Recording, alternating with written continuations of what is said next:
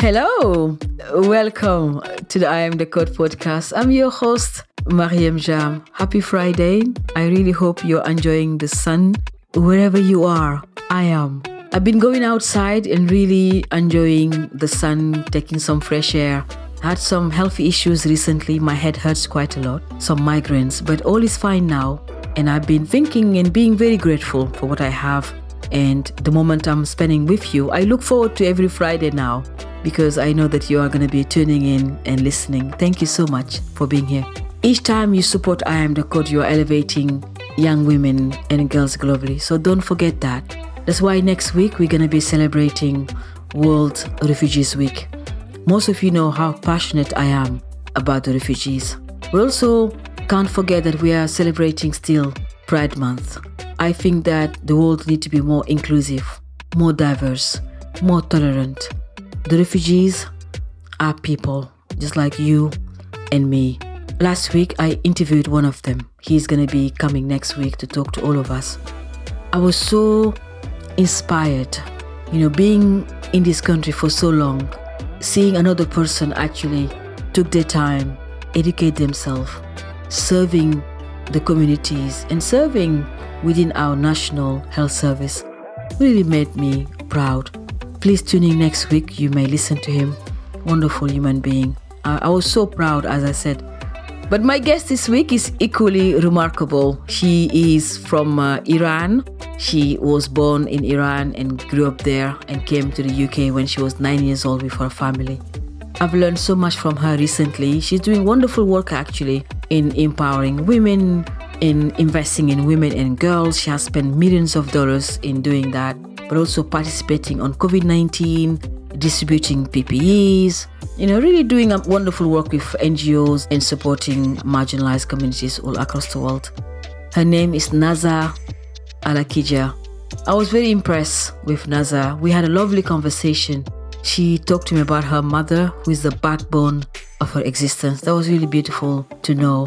Naza has built herself in this country. She made it and but she's paying it forward. I think one of the things I've learned really from her and from my other guests is that at one stage when you have something, you need to give it back. So I really hope you enjoy my conversation about her philanthropy, the work she's doing, and being her own agency, as she always said. So thank you so much. Enjoy the conversation, and I will see you on the other side. I can't wait. Naza, how are you?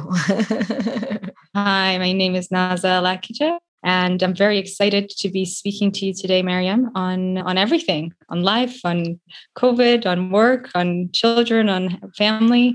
So I look forward to it. Absolutely. Let me tell you why we invited you on the podcast. I always say to my guests why I invited them. I got to meet you recently and uh, we met in London.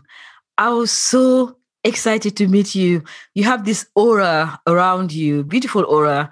Just like, wow, I've never met someone like this before. Beautiful in the way you were well spoken and kind and compassionate. And my son just loved you. and it was really beautiful. And I think that the second thing that really attracted me about you was your humanitarian work we will talk about in a minute you know your philanthropy work and you've been on the ground on the field to meet people who are extremely marginalized. So we had a, a long chat and a long walk and i will remember this moment forever. So that's why I wanted people to hear you and, and really listen to your voice and let's have a conversation. Naza, welcome to the I Am the Code podcast. Thank you so much for having me. I'm very excited to be here today and your words, everything is super kind you're too flattering. I should hang out with you more often. Absolutely. So, how was uh, COVID 19 for you? Uh, where, where are you now? I'm in London at the moment. So COVID 19, how was it? So, as we're going into the second year, it feels like it's definitely been longer than two years.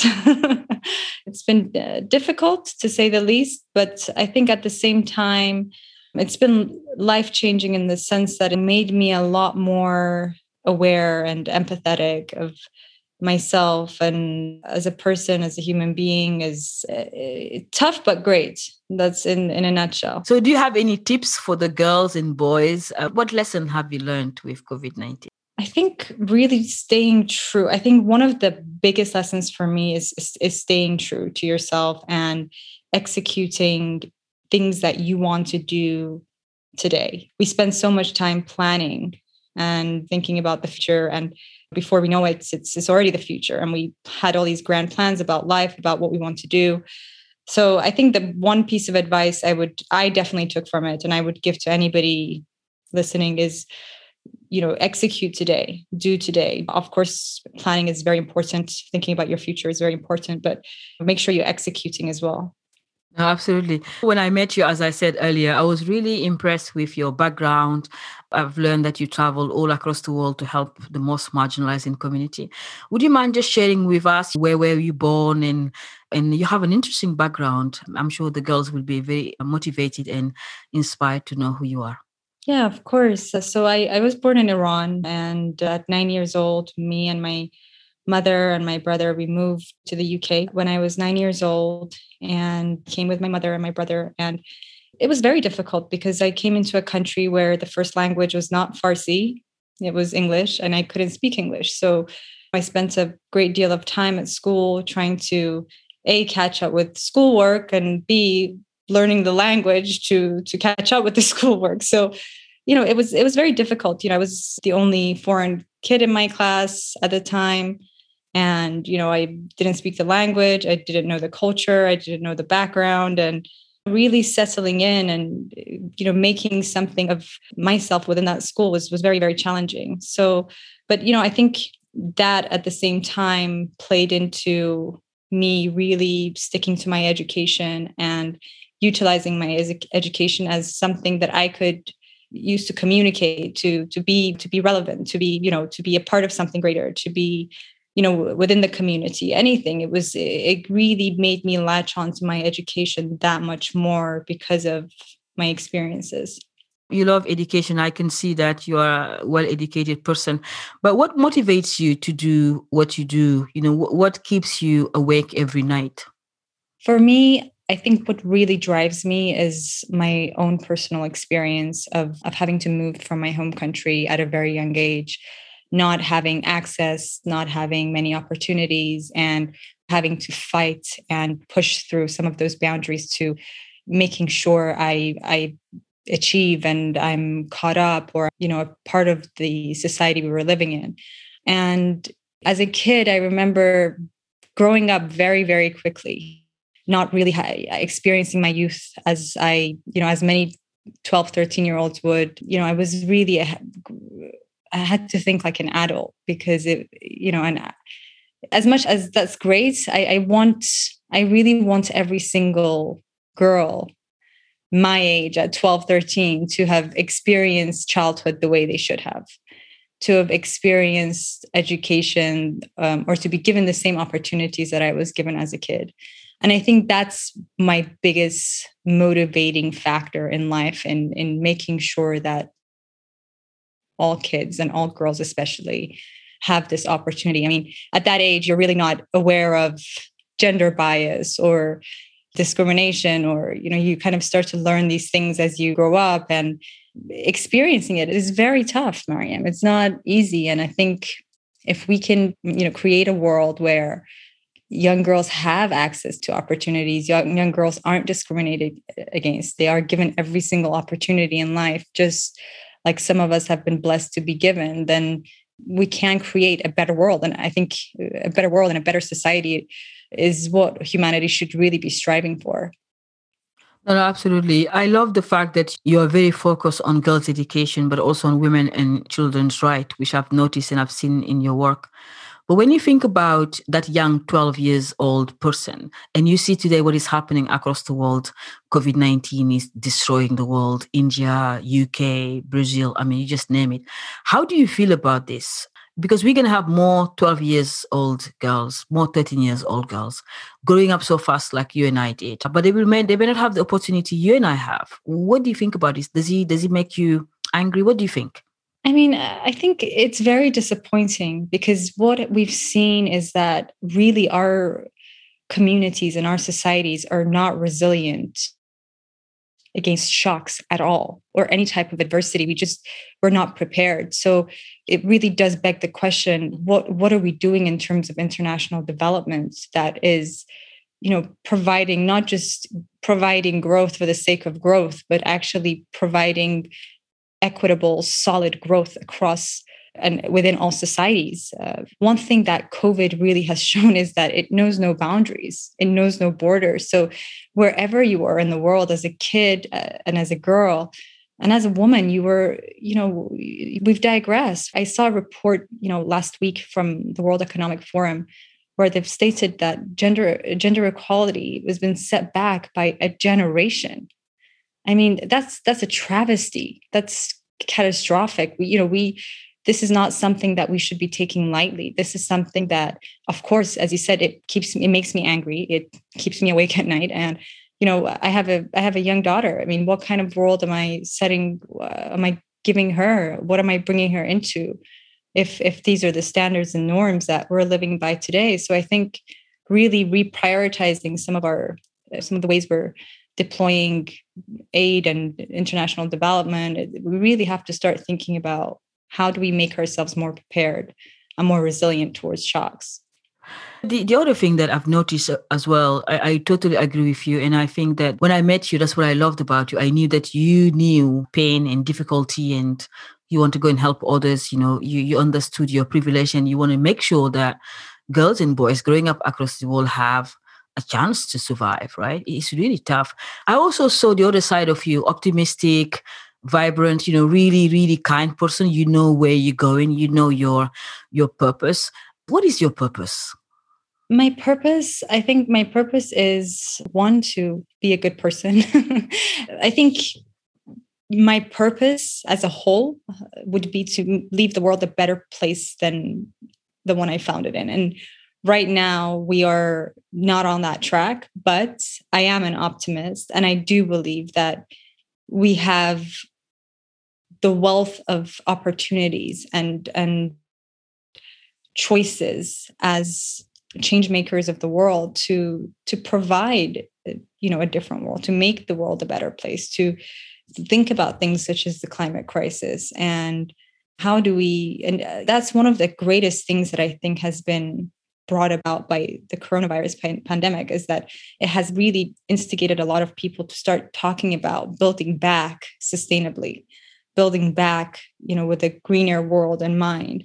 And you know it was the first year that i noticed so many people and so many organizations tv shows podcasts so many people were paying attention to earth day. And it was really amazing to see because people have the, the message is sinking in and that this is something that i'm really ecstatic about because you know it, it seems like and especially with the younger generation they are so passionate about they're advocates.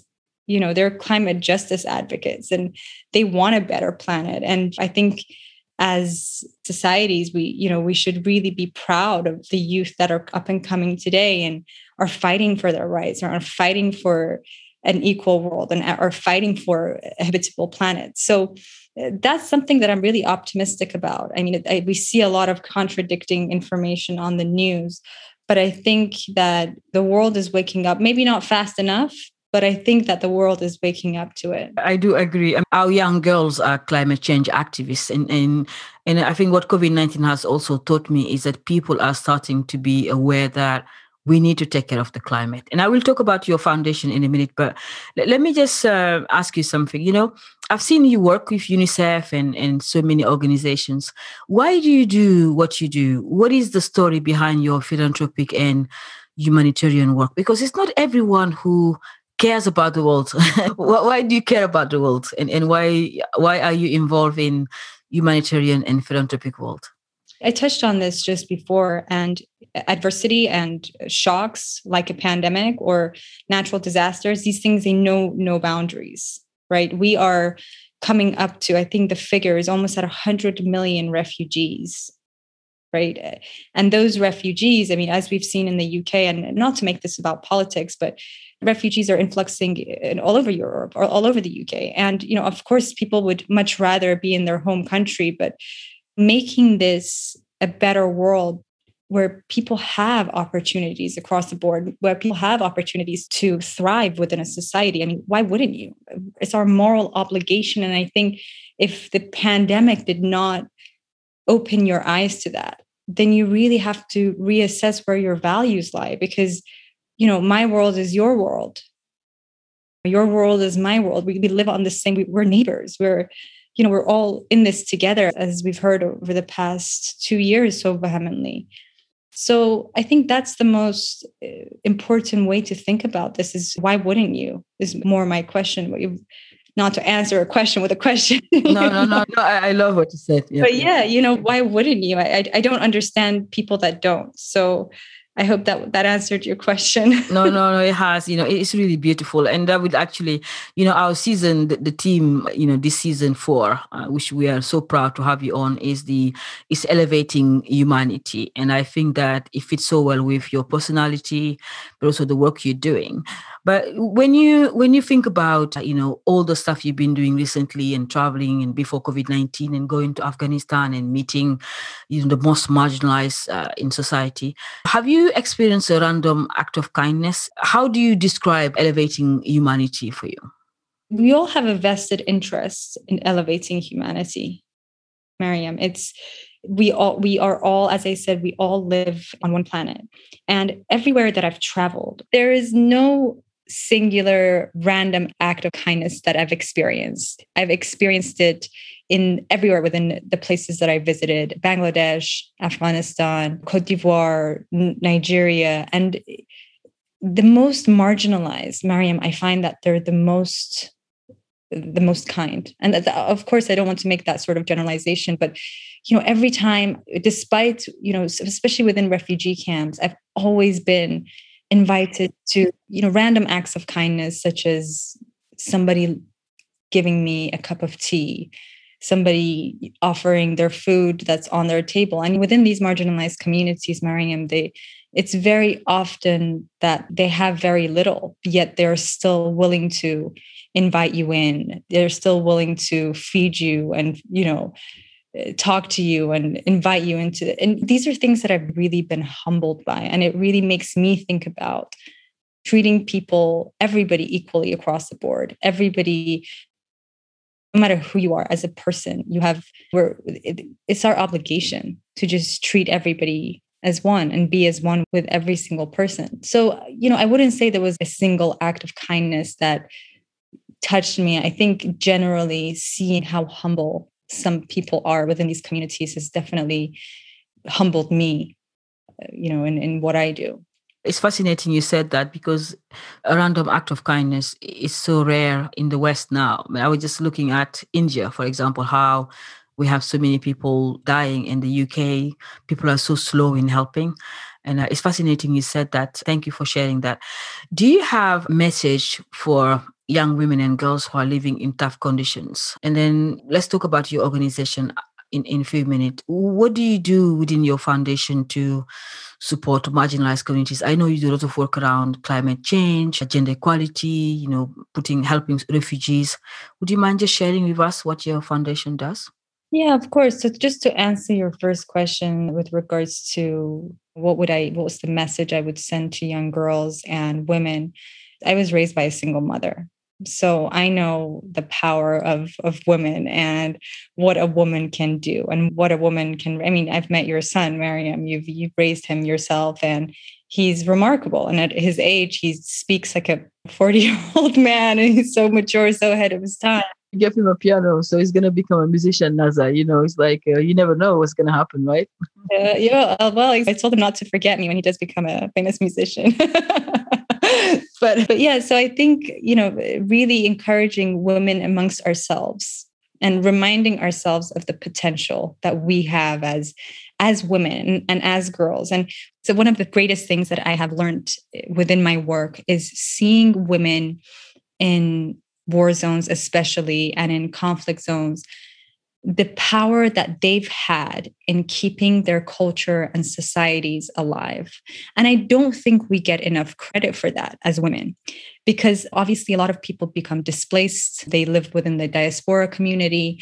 And the work that women have done to keep their cultures alive, keep their societies alive, and make the impossible possible for their children is really remarkable. And it really goes to show you the lengths and the strengths that women will go to to keep their daughters and sons for example, in education or to give them a job opportunity. And these are, this is, it really does come to show you the power of women and the power of girls. So, amongst ourselves, we have to constantly encourage one another. We have to constantly motivate one another and remind ourselves the power that we have because so much of you know the patriarchal standards that have that or norms that we live by today we don't even notice we forget. So i think that's a piece of advice that i would give to to a lot of young women and girls is to keep and to remind ourselves we're amazing we are great and we have the wealth world of opportunities. With regards to some of the work that i do with sage innovation center you know, I, I, didn't actually start off by thinking about gendered work. I didn't look at things through a gendered lens at all because, you know, I think the the space there's a lot of conversation around it, and you know, I never really thought about it because my focal point of my work was focused around climate change and the impacts of the climate crisis on developing communities and on international development as a whole. You know, going back to what we said at the start, our communities are not resilient and the sort of work that we're doing is getting unraveled because of Uh, the climate crisis. And i once i started to travel a little bit more and you know get on the ground and meet a lot of people i saw how you know for women and for younger you know some of the people that i met wouldn't send their girls to school for example because they thought that the only thing that they could do or you know was to get married and have a child. And of course for some cultures that's very important especially within my own culture that's important too. But I think focusing on, you know, th- these are things that made me think think about focusing on ed- girls' education, focusing on women, and elevate and giving women the tools necessary to make that happen. So again, I didn't start off looking at things through a gendered lens, but the more I worked, the more I realized why, as women, we need to focus more on on more women. No, no, I, I do agree. And I love that about you. Do you mind sharing with our audience how did you manage to get this stillness, this beauty, and this elegance in really using your power, your influence as a philanthropist to just talk about the issues that we all care about? Again, it goes back to why wouldn't you? I think that we all have this responsibility to, to do that. And I think a lot of it is to do with your own self work, right? If you as a person, if you don't invest in yourself, you can't invest in anybody else. If your tank is running on empty, you really can't give back to others. You can't support others. And giving yourself that time every day, whether it's through physical pursuits or whether it's through painting or finding whatever works for you, whether it's your faith, whether it's meditation, whether it's, and for me, I, I, I, love, I go, I'm heavily invested in my meditation. So one of the most important rules that I've set for myself is to make sure I, before I wake up, before I start getting on social media, before I start answering back emails. So before I do any of that, it's just to, you know, make sure I, I start my morning, I wake up, I meditate, I speak to my grandfather every single day. And that's the first hour of my morning is just waking up and making sure that, you know, I, I'm waking up with a clear head. And, you know, some days that doesn't happen so much. I'm not, you know, I, my daughter wakes up and something's gone wrong at school and work emails. And it doesn't happen every single day, but striving for that on most days is definitely something of value for everybody. So I definitely recommend that. 20 30 minutes a day and i can share it with you mariam. See how you like uh, meditation take so i guess it has helped with your mental health and coping with you know pressure and adversity but you are tough anyway.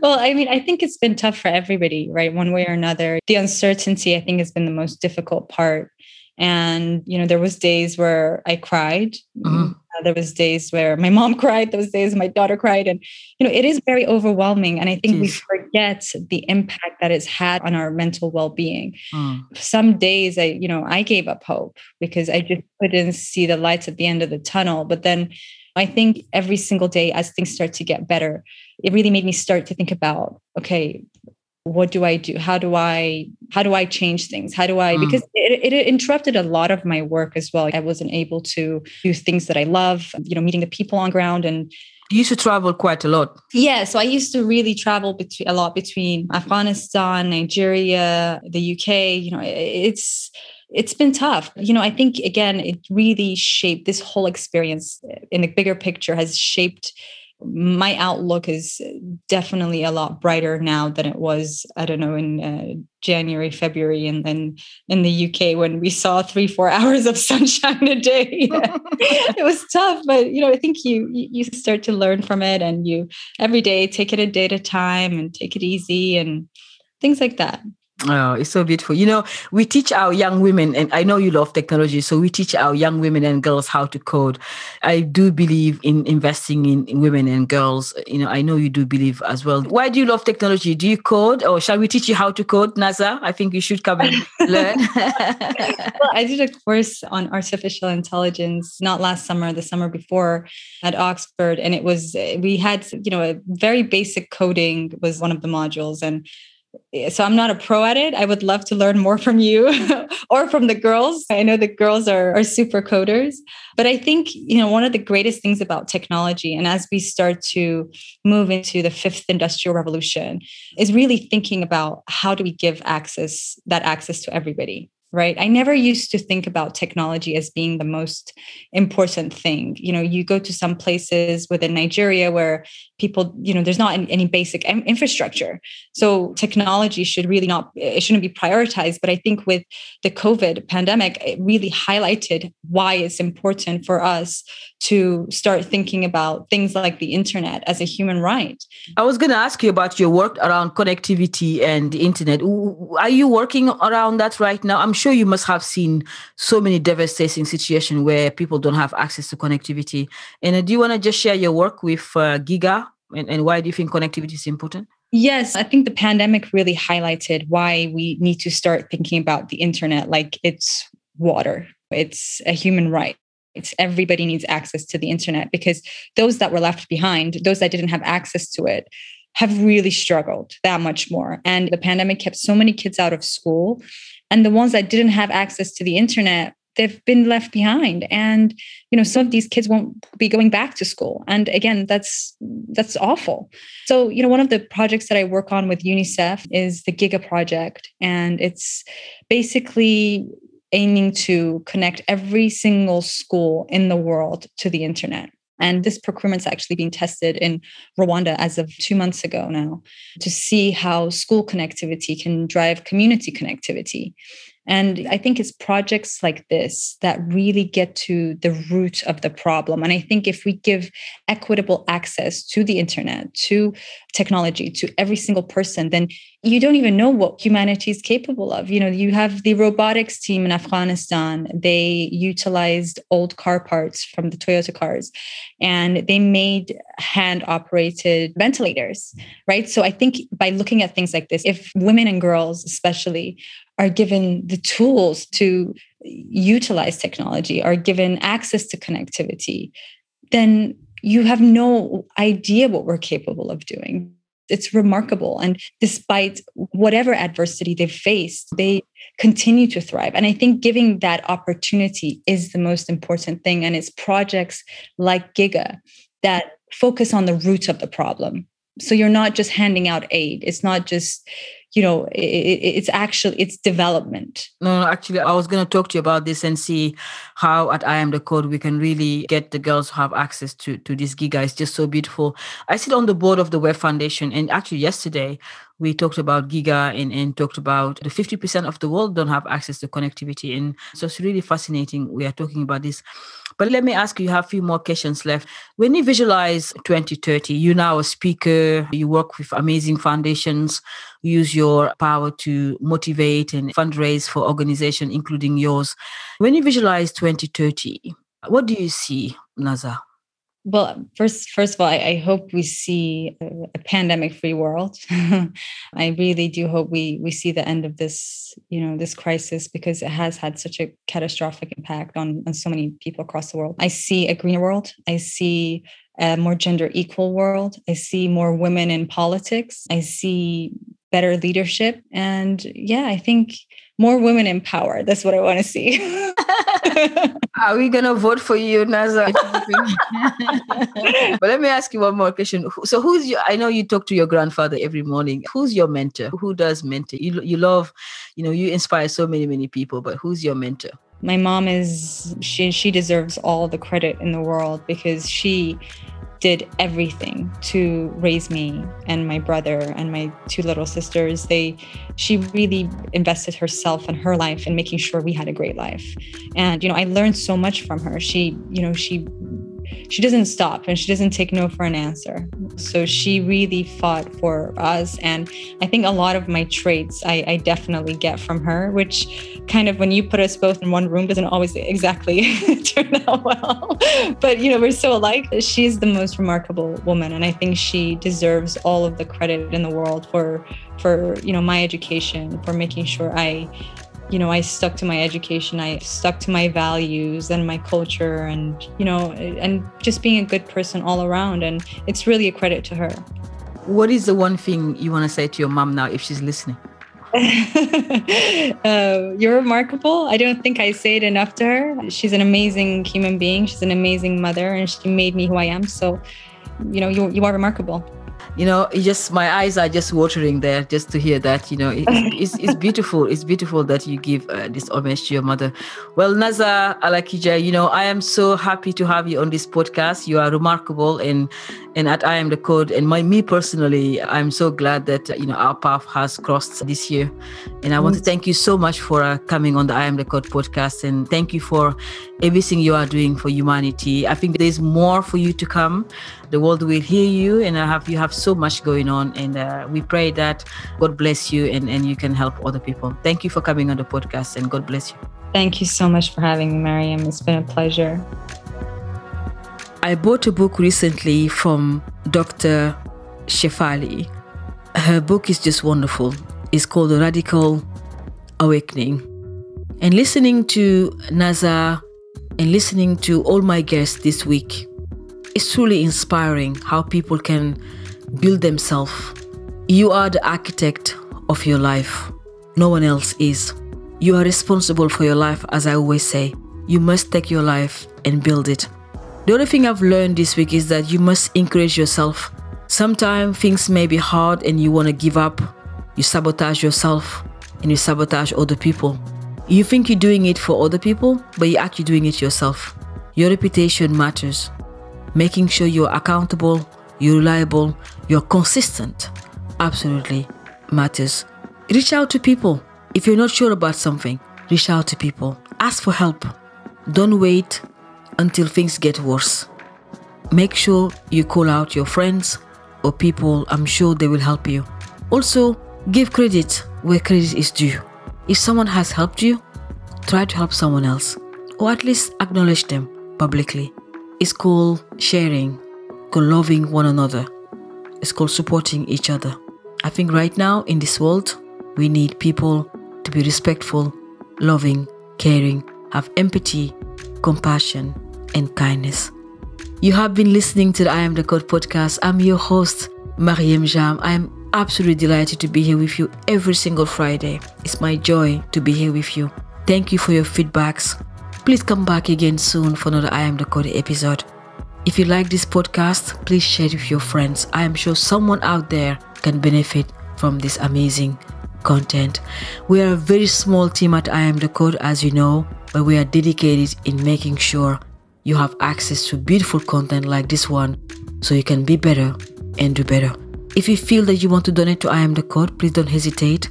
Every dollar counts. We support you and we want to make sure you support our women and our girls globally. Thank you so much for elevating humanity. Thank you for being here, and I wish you a wonderful weekend. Thank you so much, and I will see you next week. Goodbye.